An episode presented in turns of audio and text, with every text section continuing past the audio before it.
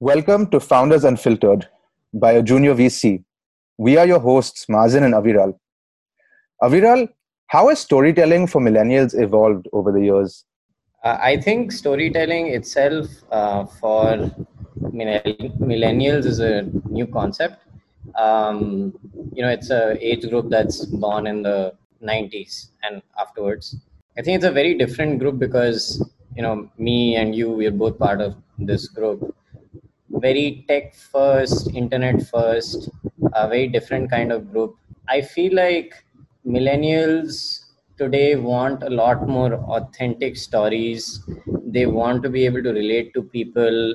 Uh, what I've seen as a transition from, let's say, you know, the time of my parents to today is that star power and being a celebrity is not looked upon very favorably today people want to be able to relate to you right? And you can see with the creation of so many different platforms like instagram or tiktok or youtube these famous people you want to be able to see them and feel them around you very regularly versus you know the olden times when you'd go to movies or read them in newspapers. So uh, so i think you know that's changed. And i feel like rel- relatability and authenticity is a thing that has come up as a really big um, point for folks who are millennials. In this week's episode of founders unfiltered we speak to the founders of pocket aces ashwin aditi and anirudh. All three of them were brought up in professional families with no history of entrepreneurship. Having left india in search of a better life their parents wanted them to grow up in the West and live the American dream. They lived in New York and worked on Wall Street, but only for a short time. Seeing the rise of Indian talent in foreign movies, coupled with their interest in film and media, they decided to come back to India and do something in the space. They started out with a production studio creating films, but later pivoted to content creation company as they witnessed the growth of social media. To build a community serving multiple interests, they created multiple brands under Pocket Aces with a unique content thesis for each. Over the past years, Pocket Aces has made several counterintuitive bets, few of which are publishing their content on Facebook when YouTube was the preferred distribution channel, choosing to go with bite sized content, and launching a gaming mobile app. Today, Pocket Aces is India's leading original content company with over 700 million monthly views. Their clients include all kinds of companies, large NMCs, FMCG brands, startups, and OTT platforms. Join us to learn how Ashwin, Aditi, and Anirudh build pocket aces and help to solve boredom as they provide entertainment to all of us.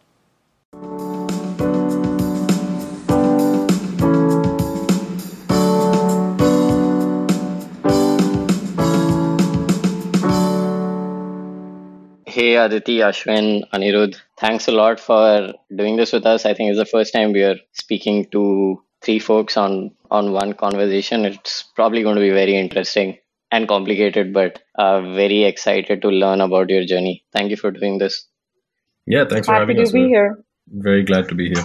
So, um, how did you guys meet, and what's the journey for you individually as well as together? before you started Pocket Aces, and why did you decide to do this? Curious to learn about that. Um, sure, I can take this. So, actually, the three of us, you know, every pair of the three of us, right, has our own first meeting story. Uh, I think the oldest relationship there goes back to uh, Aditi and Anirudh. They were classmates, I think, from seventh standard or ninth standard onwards, uh, where they both grew up in Kuwait. So that was quite an early start in the sense that they've known each other for a long time. The second oldest relationship there is actually Anirudh and myself. We got to know each other in my sophomore year and Anirudh's freshman year in college. That was 2002 when we uh, both were in electrical engineering and I was looking for someone to start a cricket uh, team with and I was told he was a good cricketer. And then the was the he a good cricketer is the question. Um, was he a good cricketer is the question. let's just say he pre- let's just say he preferred uh, to hit fours and sixes than to run and that hasn't changed even today. Good. Uh, but no, no, he was great, and together we uh, built a good team and ended up winning uh, tournaments and things. It was quite nice. And then Aditi and I met, I think, in 2006, uh, and eventually started dating and got married. And you know, we've been married now 10 years. So that's how uh, each of us met. Um, although I met Aditi in New York uh, once we had graduated college because of there was a large overlap in our social circles, thanks to a lot of common friends such as uh, Anirudh and others. Um, so yeah, that's the that's how we all met. And you guys have had amazing careers. You worked at fantastic places. What made this switch happen from that to this, and how did the idea evolve? Especially because you know all three of you have personal relationships between each other amongst each other? What was the process of you know coming up with pocket aces given your pretty interesting and accomplished backgrounds? Anyone else want to go? Aditi anirudh?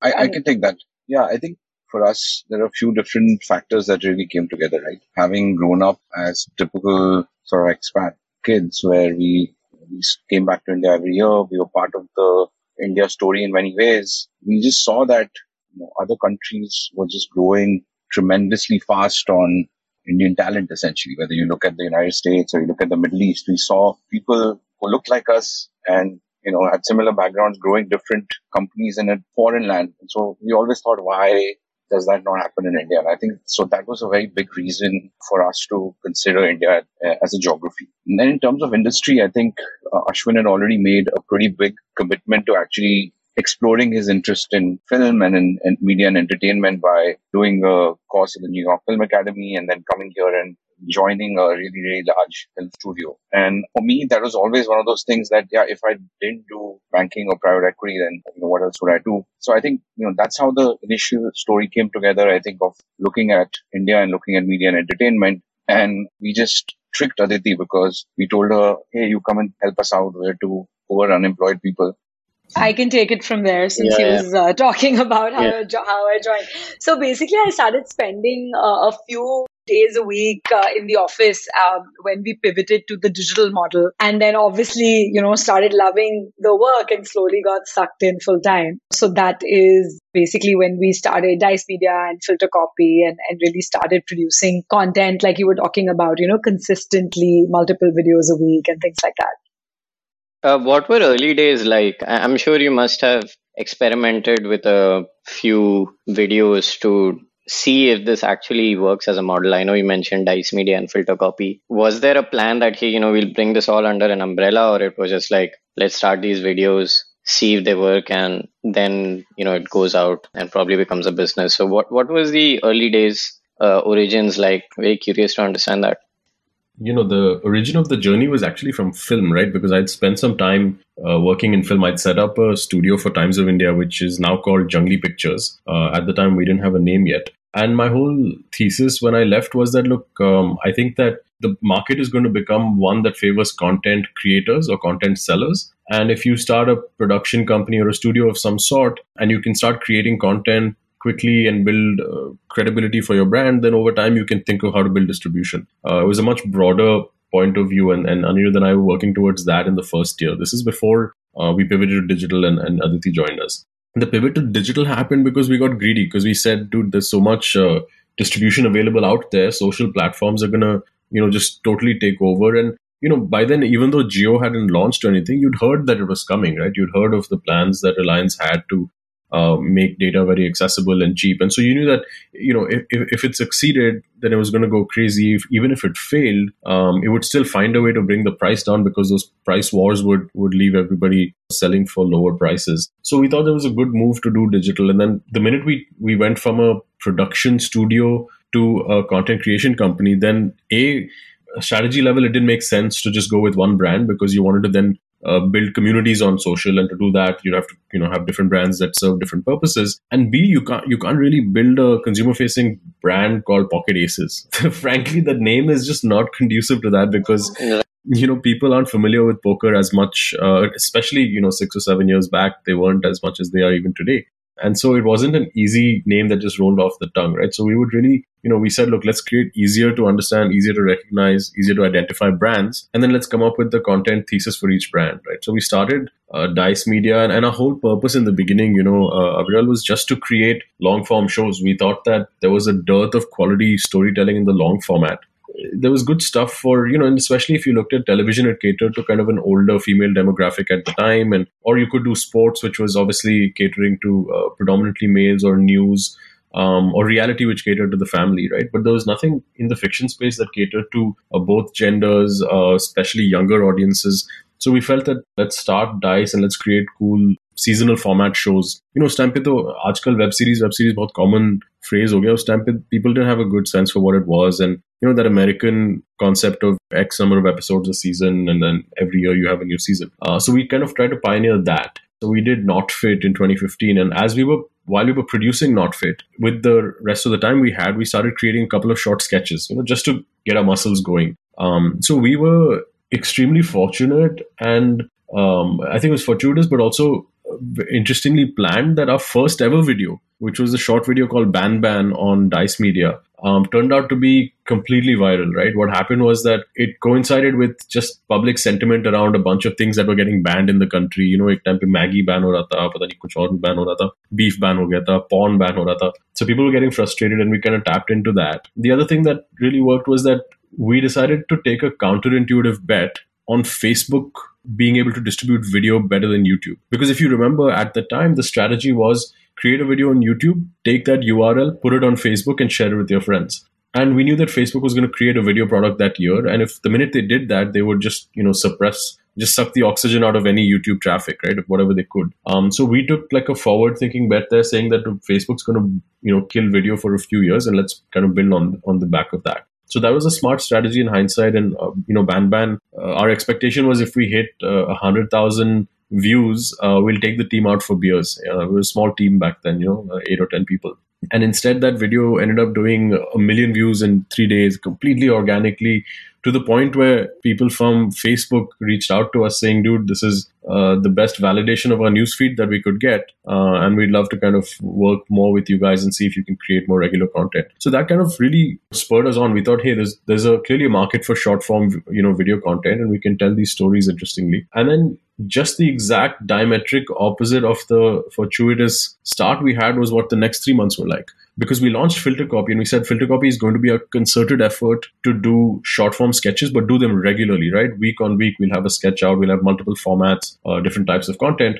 And you won't believe everything we did just didn't really work from uh, you know ban ban came out in september and between september and december everything on filter copy just kind of didn't do that well for us. Uh, and i wouldn't say it bombed because it was a new channel. We were consciously building that but it definitely didn't do well. Like we didn't see any virality. And then we spent a lot of time in that period trying to understand why and trying to understand, you know, the stuff that we talked about earlier, like repeatability uh, of successes. How do you engineer something to do well, and then how do you repeat that success time and again, uh, or improve the probability of that? So really, those three or four months were really hard because you know we were still trying to figure it, figure everything out. Um, and I think once we arrived at a very clear thesis, I think it was by the end of December, um, and we put that into action. By Jan, things changed dramatically because in Jan we had our first true blue viral hit that we had anticipated would go viral because it, it was engineered and planned that way, right? And that was a video called uh, on filter copy called "Confusing Things Girlfriends Say," uh, which went on to do I think 20 plus million views. I don't know the number today uh, because it's been um, you know five years, but I think it was uh, north. It's it's probably much higher now, um, and that's when the whole journey started in that whole repeatable kind of consistent performance that you mentioned.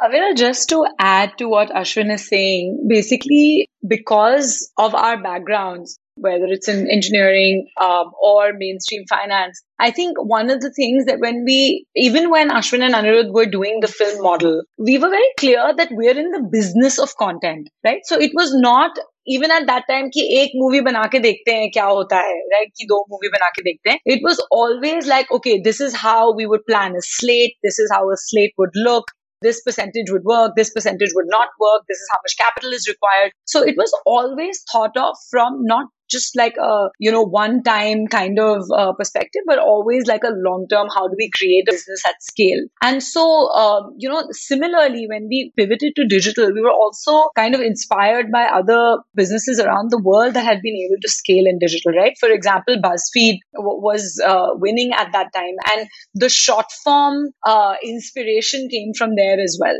right? They were running multiple channels. They were doing multiple formats that were working week on week even the idea of launching Gobble uh, as a food channel, you know, was inspired from there. So there was a, a lot of uh, studying, you know, how what the audience is thinking, how they're responding. So a lot of insights and data getting channeled back into, you know, what we decided to basically do next.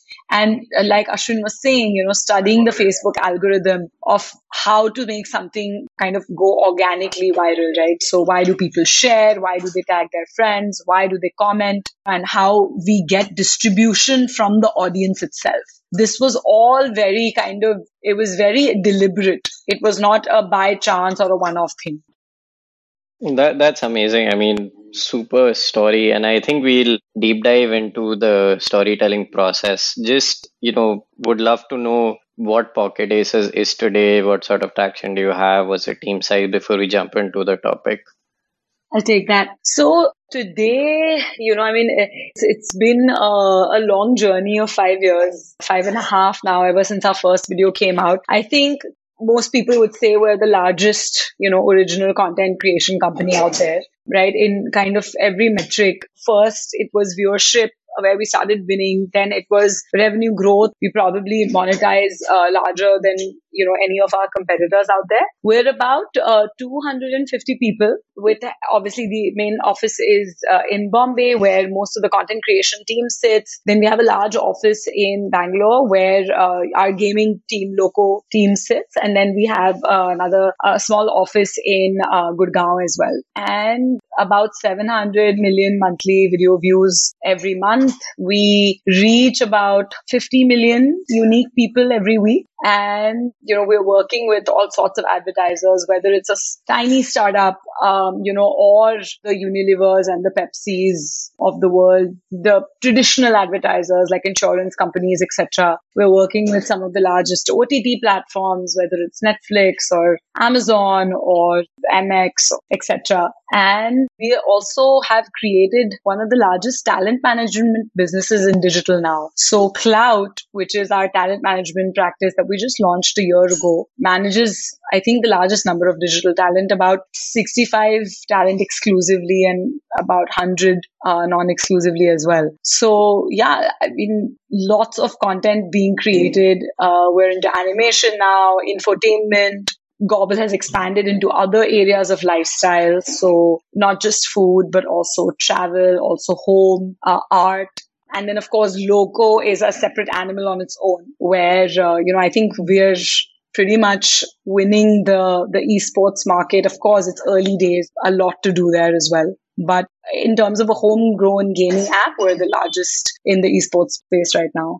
Yeah, and, and just want to add to that also, when, when you look at all these different initiatives, right, they're tied together by uh, you know a simple mission, which is to uh, help solve boredom. Right? Entertainment experience is changing every day, so we're trying our very best, right from the intern to all of us who started the company. All of us think about that journey, uh, and and that's how we come up with these verticals or where to go into and how to play uh, in these verticals. And I think that's quite a bit different as a mission than some of our peers as well, who have different approach to the uh, to this industry. You know, that's why we did gaming. That's why we did animation. When others were not were shying away from that, we did those. Uh, we were one of the first, like Ashika Aditi said, I think, to work with Netflix.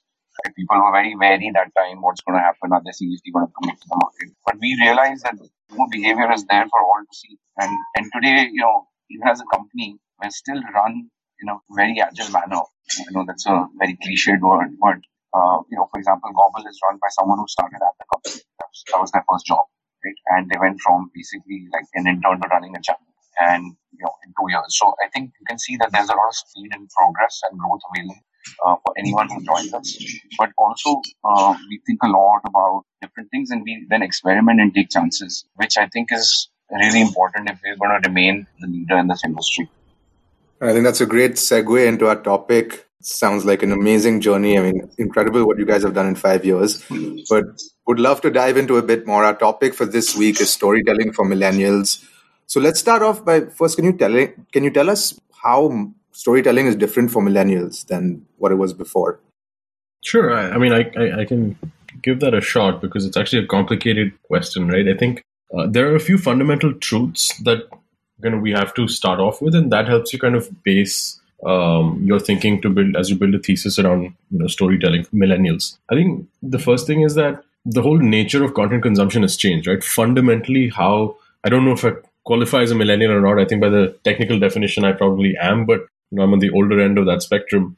And I think in like the late 80s and early 90s, you know, how you consume content was there was a you know almost a fixed period of time right? It was appointment viewing and there was you know a limited set of screens usually a tv in the house sometimes more affluent homes maybe more than one TV, and uh, less affluent homes sometimes you would share a TV with a couple of neighbors and things like that, right? So there was a whole culture around content consumption, video content consumption especially. Um, and today, look, the world is completely different, right? Where everybody has a, a, their own personalized screen, uh, and not just that, to go with that screen, they have their own uh, favored content channels, right? So the distribution channels are are so many. Uh, so the kinds of content different people consume uh, is also a huge factor there, right? So there's consumers for very short form content, ephemeral content, long format content, um, you know, and and people switch back and forth, and they do it multiple times a day. So I think that that, that fundamental change in behavior is the first thing we you know we try to understand, right? And um, the second thing is we said, look, if you're creating for multiple needs for a consumer during the day and you want them to consume several times a day then you have to have different use cases for your content right? So then you need content that you know maybe when you're on your commute this is something that you can you know watch or listen to or whatever. Or uh, when you're done with the day and you want to kind of unwind in front of the tv and connect something to your tv then this is a different type of content. Or when you're just stealing a few minutes between meetings at a coffee break or whatever there's a different type of content for that you know one was understanding that behavior and catering to that. The other was there was an increasing sense and you could see this on social platforms and video platforms this behavior was very prevalent. In the US we saw it you know when when we all lived in the US we saw this play out from mid 2000s to about early 2010s and then we saw the same thing kind of replicate over here where there's a certain sense of identity that gets built around communities, right? So um, people who are part of certain communities, and the communities are not defined necessarily ethnically or, or geographically, uh, but also by shared interests, right? So if people are uh, cricket fans or they are fans of a certain uh, actor or they believe in a certain uh, political viewpoint, uh, they start to coalesce around around those common themes, right? And so we started seeing that that would extend also to people's personal identities, right? So they would start bonding over shared experiences. So if they all went to the same college or they were all from lived a certain type of lifestyle in a city or from a certain neighborhood in a city or had interest in the same shows. So we started to identify these communities, started to kind of figure out how much affinity does one have to one's various communities and how important a part of uh, someone's uh, tastes and interests are those, right? Because then you play to that and you create for that. So I think I'm not going to deep dive into it because I think you know I'll, I'll, let Ani and Aditi add to this. But the starting point for us was that was to understand the different use cases and then understand how to build communities because the definition of communities suddenly changed uh, over the last you know 10 years or so. You know, using those truths, I think, is how we started building thesis for different types of content. Yeah, and and just to add to that, I think essentially you know now a lot of data is available. Uh, you are able to understand uh, you know, what to make, with whom to make it, and that makes a huge difference. We are able to use that uh, very effectively, so that's changed. And uh, you know, I think the the thing we've done really well is that we're able to tell stories in all formats, and I think that's really important because as creators grow, they want to do sketches, but they also want to do films and series, and we're one of the few companies where they can continue to partner with us as that happens. Aviral, I'll tell you a little bit about hum abhi kya kar rahe right? Like because you're asking about like millennials and you know what they want, and I think Ashwin talked a little bit about the history, and Ani talked a little bit about the process, etc. Right now, we've actually you know as the company grows, जब हम छोटे थे तो uh, Anirudh, uh, Ashwin, and I like we would respond to comments and stuff ourselves, right? And so it was very, very easy talking to the audience on a daily basis, uh, you know, over DMs and stuff and seeing like asking them कि आपको अच्छा लग रहा है हमारा content और क्या आप देखना चाहते हैं etc. But when you become larger, uh, you know, you need to make sure that you don't lose that touch. So we've actually set up something called like an audience insights committee. Uh, this is not a separate team. It's actually an amalgamation of a bunch of people from different teams, about 10 members who uh, on the content side. And then Loco has, uh, you know, a, a, committee of its own. जो basically लोगों को phone करते हैं, उनसे बात करते हैं on a weekly basis. And they're not asking direct questions कि आपको मतलब पॉकेट एसेस से कंटेंट कैसा लगता है कि आपको लोगों की ऐप कैसी लगती है they're actually talking to them just like friends and trying to get the pulse of where these guys are spending time what are the new platforms they're using uh, what is missing uh, the mission of our company we say is like solving boredom what more can we do to solve their boredom right how more can we penetrate into their lives And that gives you some amazing insights. A, it tells you whether people still love you or not because the excitement when they pick up the phone, right? filter copy phone That's uh, obviously really, really nice to hear. You know, another reason why we are, why we've been able to uh, consistently get through to them. Uh, because we're always looking at what is the next signal uh, where should we go next rather than just kind of getting comfortable in what we are doing right now. No, that's quite an amazing insight. In fact, probably something that we should be doing more. we don't really talk to our audience, and it's it's hard to do. So, I yeah, I think that's really helpful advice for anyone who's creating content. Try and understand what your audience likes and doesn't like. It's often you know a one way conversation. But would love to talk a bit about creating re- repeatable content that's consistent. And you spoke about the role of data in that process. So maybe if you can tell us how you do that, starting off with what are you trying to measure? Is it the amount of time people spend on your content, the number of views? How are you thinking about the success of your content?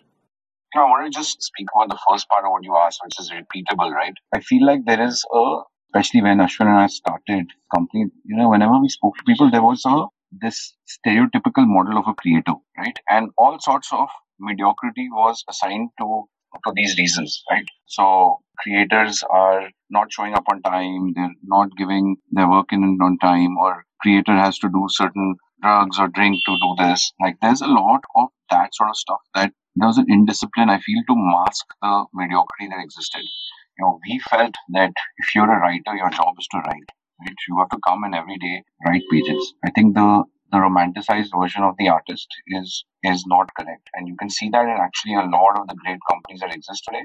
They're, the people that run them are not, you know, while they may, their personalities might be mercurial, they, there's a lot of good they're doing in terms of the work that they're doing. So I'm not a big believer that you have to be a certain kind of person to be a creator. And repeatability is one of our biggest strengths. And, you know, people always ask us, why are you guys not making the same kind of videos? You're making the same kind of videos all the time. The thing is that there is a lot of demand for that and we are helping our customer by doing that. That doesn't mean we don't innovate. We still try and innovate and we do tons of experiments that I was mentioning earlier. But I think there is a lot to be said for having that discipline to continue making similar things because the more you make, the better you get, the better ideas you get, you understand what's working, what's not working. So more innovation can happen that way. So counterintuitively or whatever that our media has shown us historically, the whole process can be done in a uh, disciplined manner, much like how you study for any exam or how you, uh, you know, prepare for a sports event. So we had a very different view on this from the very beginning. And uh, I think that's really paid off great results for us in terms of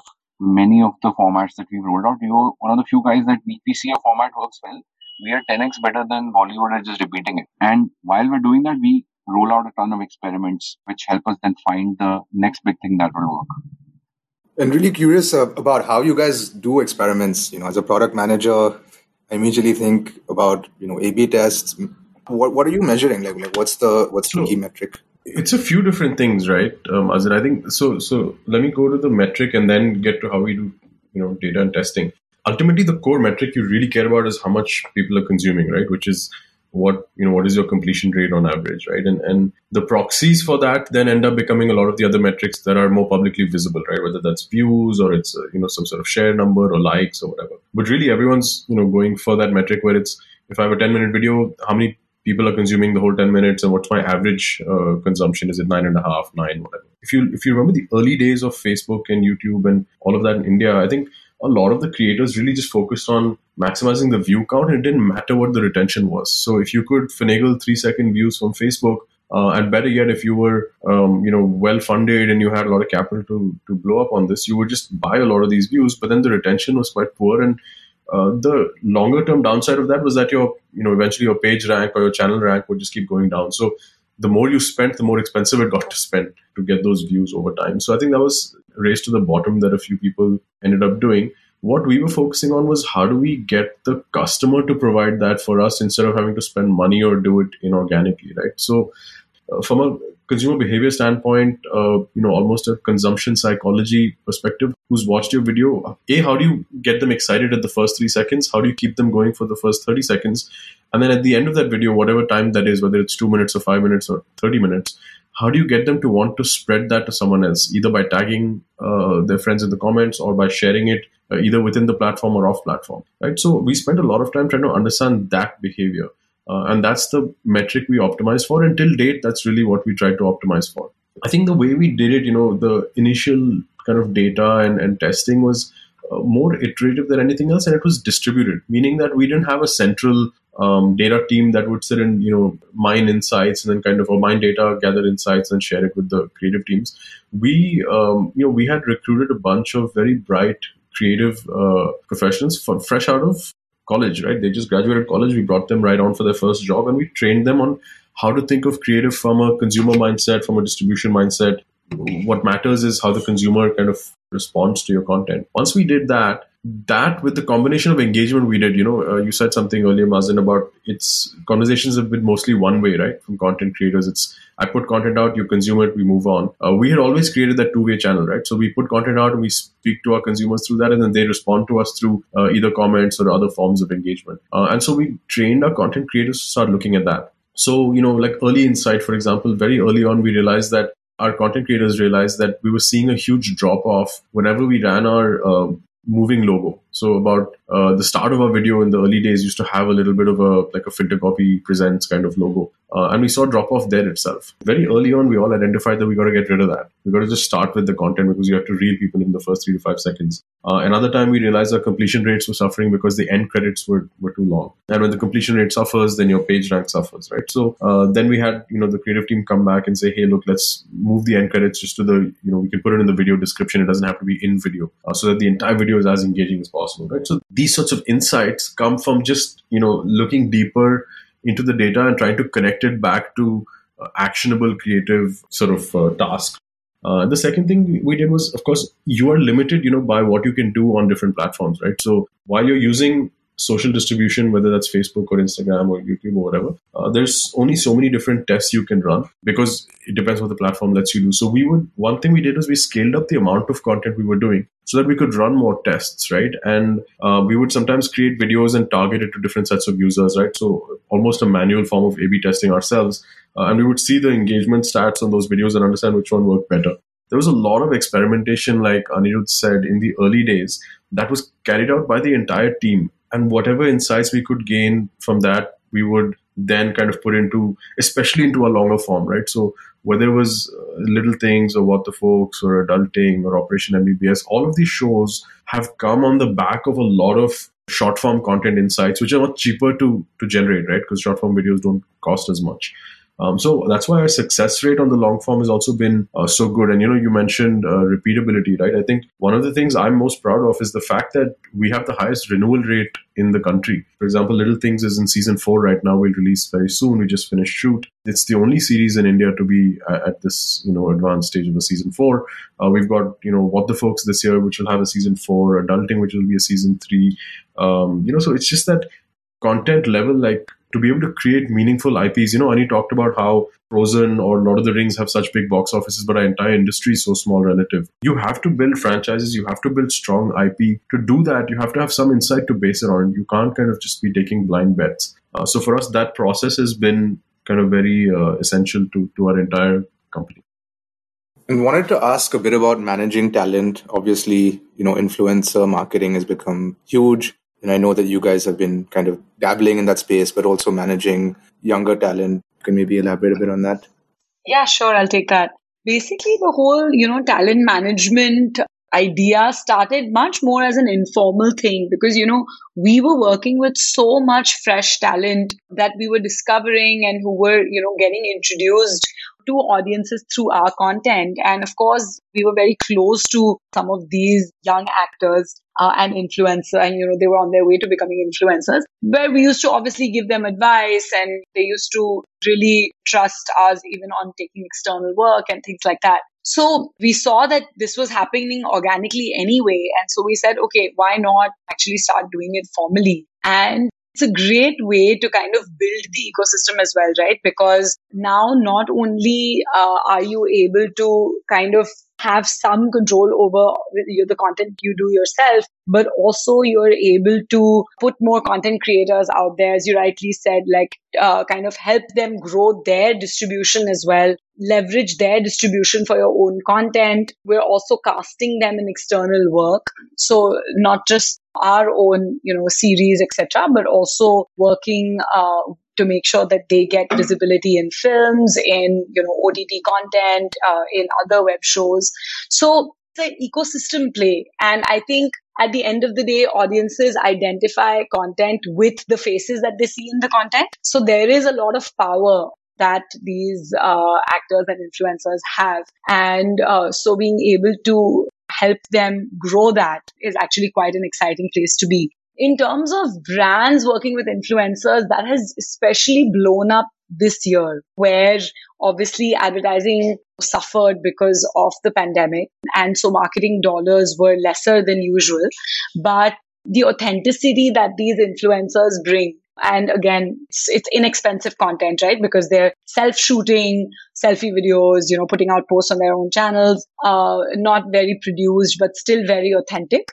It was easy for a brand manager to kind of make the decision to go with a set of influencers rather than investing a very large amount on a larger piece of content. And so that has really, really blown up this year. So that business is actually doing really well for us. And we expect it to continue to grow uh, again because digital influencers, they have a realism to them. They have a set of authenticity that really, really gets through to audiences. Yeah, I'm curious about one case in particular. I think Mithila Palkar is one of your early finds. Uh, I know that she was acting before, but I think Dhruv and her did a show, and I, I don't know if you guys produced. I think you did a little things, and there was another yes. on, on news. How has that journey been when someone so talented becomes pretty well recognized? Do they come back to you? How do they work with you? What are the incentive structures. Curious to maybe learn that in probably a few minutes. Yeah, sure. Um, so yes, uh, Mithila was an amazing discovery. Actually, Dhruv uh, Sehgal, who is the writer and protagonist uh, of Little Things, the writer of the first, uh, you know, three seasons as well, he actually discovered Mithila uh, while she was doing theater, right? So she had, uh, you know, done film before, I believe, uh, Katti Batti, where with uh, Imran Khan, but she had never done anything in digital. Uh, obviously, she still does theater. Um, she's a pretty good uh, thespian, and so uh, he discovered her there and got her on filter copy. and we did a show called News Darshan as the first show with her, and the format of that show was, you know, reading out satirical news of the week right? With Bollywood references and pop culture references and stuff like that. And through the comments on the show and the audience engagement on the show, we realized that while the show was appreciated, but it was Mithila who was actually the breakout find in that show. So after about uh, 10 to 12 episodes, uh, we kind of wrapped up season one of the show, but we knew we had to work with this uh, with this uh, actor again, right? And so that's when the first um, video with Dhruv and Mithila came out, which was uh, Confusing Things Girlfriends Say, which is what Ashwin referred to earlier. So again, wanting to do relatable content, which the millennial audience relate to, see themselves in, which went super, super viral. Then we did the version two of the same video uh, on boyfriends, which was annoying things boyfriends do. Uh, again, because audiences said, "Kare girlfriends ke upar to bana diya, lekin abhi boyfriends ke upar banao." And then uh, Mithila also did Girl in the City, which again, you know, kind of was a guaranteed success because of she was already super popular by then and then we did little things. And of course now she you know she's done several movies whether it is Tribhanga that recently released and uh, she's done Muramba with Irfan and Chopsticks etc so I think it's it's a very very interesting journey right? And that relationship also between you as a creator producer and the talent evolves over time. So I think one of the changes that you know you see in a lot of uh, talent in digital is like the first thing they think of is that, oh, should I continue to do short form content or should I now only do big content, right? Which is movies or you know large series etc and the influencer content that they do on their own pages either editorially or with brands that's their kind of daily bread and butter. So i think how the ecosystem is evolving is this way. And the smart actors are the ones who realize that they don't want to be missing from in you know being in front of the audiences on a regular basis and that's where the short form content comes in extremely handy, right? So they know that they don't want to vacate the space. Like you mentioned Mithila, but another really good example of this is somebody like an Ayush Mehra or like a Barkha Singh. These guys are also, or like Ehsaas Channa, these guys are also very, very big names now. And, you know, they've grown again from scratch or just over the last like, you know, three to four years. And you will see they continue to do short form content. They continue to do, you know, influencer content on their pages. They continue to endorse brands and get bigger and bigger projects, whether it is film or, or OTT. So I think I think gone are the days where people started thinking, oh, I'm going to save myself for that, you know, one or two large projects in a year. They understand that if they vacate a space, somebody else can come and get it uh, and become an audience favorite. And, uh, you know, we, we are working with these actors to and influencers to like launch their own merchandise. We are working to launch their own YouTube channels, working to, um, you know, make them brand ambassadors uh, of large international brands. So there's a, a whole lot of it's a 360 degree approach of of growing their personal brand and influence. Yeah i wanted to add to that right? You know there's a saying that there's a time to learn and a time to earn. And if you look at the actor's journey if you're specifically thinking about actors through short video they're really able to learn and we are able to learn about them and their uh, repertoire as well right? And then when they become large enough uh, where they're popular they're we know their strengths and weaknesses we can start putting them in large pieces of content. Every single person who's been in in a large dice media show has acted in filter copy videos right? So they've really shown us that they have that X factor. And on the other side of it, for people who have the X factor, they know that there's a Dice Media show that can, can that they can be part of. And now, not only is it about Dice Media, it's also Klout, which helps them earn more, become better, as in the ways Aditi uh, told you. So, as a young actors thinking, we again thought from their point of view and said, look, actors uh, or creators in general today are distributors also. And so, in that, how do we help them get to an audience, build their own audience, and monetize their audience? We are their partners in all of this uh, journey. And today, there's no other better time in the history of the world than than today to be a creator because the number of monetization options you have are many, the formats you can do are many, and you can really, you know, go from zero to becoming something really, really large very quickly. Was not possible earlier, right? And you can actually see a parallel in the television world, right? Why is Salman Khan on Bigg Boss? Why did Shah Rukh Khan try so hard to be on television all the time? Because it gives them a lot of relevance, which continues to add to their brand value because their monetization always was advertising. Their monetization is not their film fee only. Advertising is a big part of it. And for that, you must have distribution. You must be recognizable. And I think today that's true. And that audience now comes through social, through the work you're doing, through continuous engagement, as Aditi mentioned. So we recognize this way before a lot of other people did, and we invested in different parts of that chain. And you know, we have many examples of people who have done really well, and I'm really glad because most of them are not from traditional film industry. You know, it really helped us achieve that inner desire of seeing people from our neck of the woods, people who are not, you know, whose parents are doctors or whose parents might be lawyers, actually make it and um, have a career in the creative fields. And I think in the next 10 years, you will see you know, a worldwide kind of breakout hit from India as well, uh, because the writers are writing, they're really putting in the hours, the actors acting all the time, and that work will show in a piece of content that really breaks out. Amazing. Now, I think it, it sets a context for, you know, the future for you guys. One final question that we ask all our guests who are very kind to do this with us is what's one piece of unfiltered feedback or advice you've received in your journey as a founder or even at work uh, that really changed how you think, changed how you operate? Would love to hear one from each of you, or you guys can decide what makes sense. But you know that's why we call this Founders Unfiltered, and would be lovely to hear an anecdote on some kind of feedback you've got.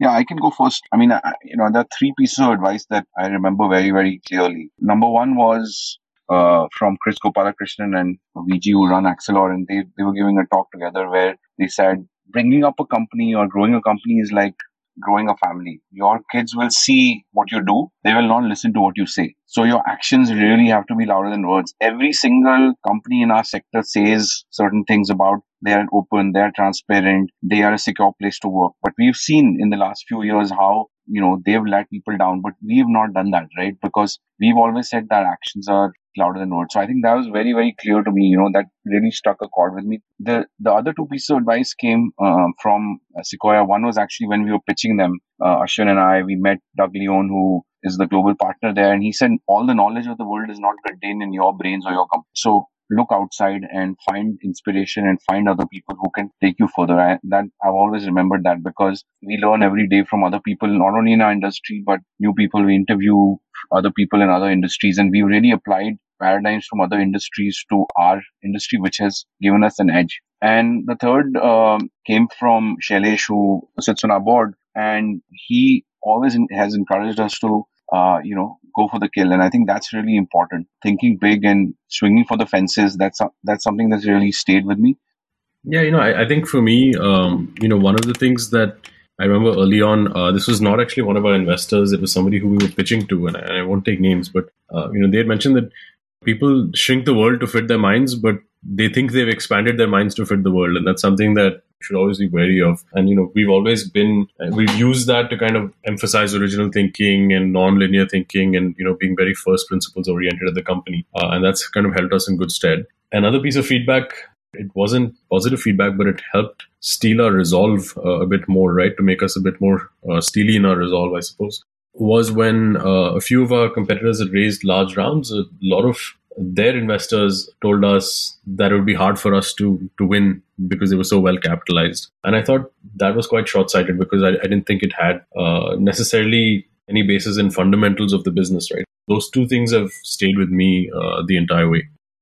Okay, you have many pieces of advice already, but I'll give you a kind of different one. So, one advertiser, uh, actually an agency senior exec actually told me that, you know, and this was, he, he was not happy with us uh, when he told me that, you know, you guys are creating content just for the audience. You guys, uh, you know, need to keep the brand interest in mind first, then the audience interest in mind. And I, I actually told him, you know, that's exactly what we do not need to do, right? Because if we create content with the audience in mind, and we integrate an advertiser or a brand into the content in the way in which the audience will most respond to it, then even the brand will see the highest ROI from that. Otherwise, your brand can just go create an ad. Why do they need to come to us who have a special audience understanding that other people don't? So, um, yeah, I think various things that people tell you often help you